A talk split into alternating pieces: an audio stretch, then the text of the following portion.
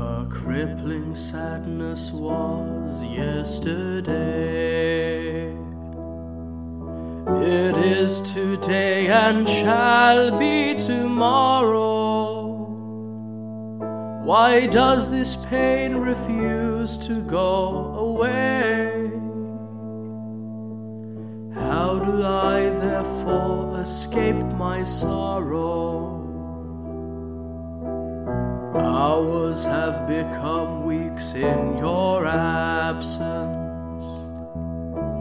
Pleasures which I once loved have taken flight. My walks remain, but you are now absent. This is my world of an unending night as timeless as the stars in the night sky, as eternal as the rise of the sun. You are the light when the darkness is nigh.